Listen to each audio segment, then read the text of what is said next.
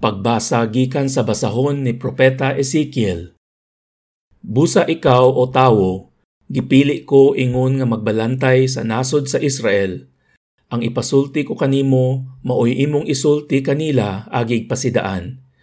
Kung moingon ako sa usa ka tawong dautan, mamatay ka gayod, ug unya wala mo siya pasidan-i sa pagbiya sa dautan niyang buhat, mamatay siya nga makasasala apan ikaw ang paninglan ko sa iyang kamatayon. Apan kung gipasidanan mo ang makasasala sa pagbiya sa dautan niyang binuhatan, apan wala niya kinitagda, mamatay siya nga makasasala, apan wala kay tulubagon. Pagbasa gikan sa sulat ni San Pablo ngadto sa mga taga-Roma.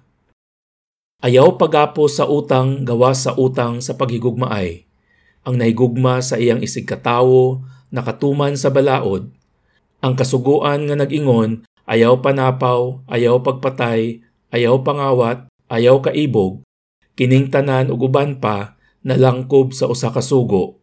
Higugmaa ang imong isig katawo sama sa imong kaugalingon. Ang nahigugma sa iyang isig katawo dili gayud makaako paghimog dautan sa iyang isig katawo. Busa ang paghigugma mao ang katumanan sa balaod. Pagbasa gikan sa Ebanghelyo sumala ni San Mateo. Si Jesus miingon sa iyang mga tinun-an, kung ang imong igsuon makasala kanimo, adtua siya ug pakita siya sa iyang sayop. Apan himua kini nga kamurang duha.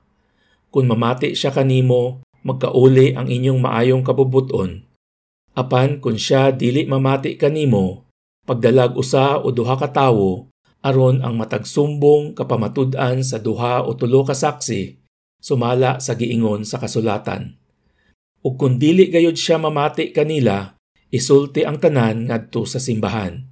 Ug kung dili siya mamati sa simbahan, isipa siya nga usa ka langyaw o kobrador sa buhis. Ug busa sultihan ko kamo, ang inyong idili dinhi sa yuta, idili usab didto sa langit ug ang inyong itugot dinhi sa yuta itugot usab didto sa langit. Ug sultihan ko pagayod kamo kun duha ka ninyo dinhi sa yuta magkauyon pagpangayo bisag unsang butanga kini ihatag kaninyo sa akong amahan nga atua sa langit.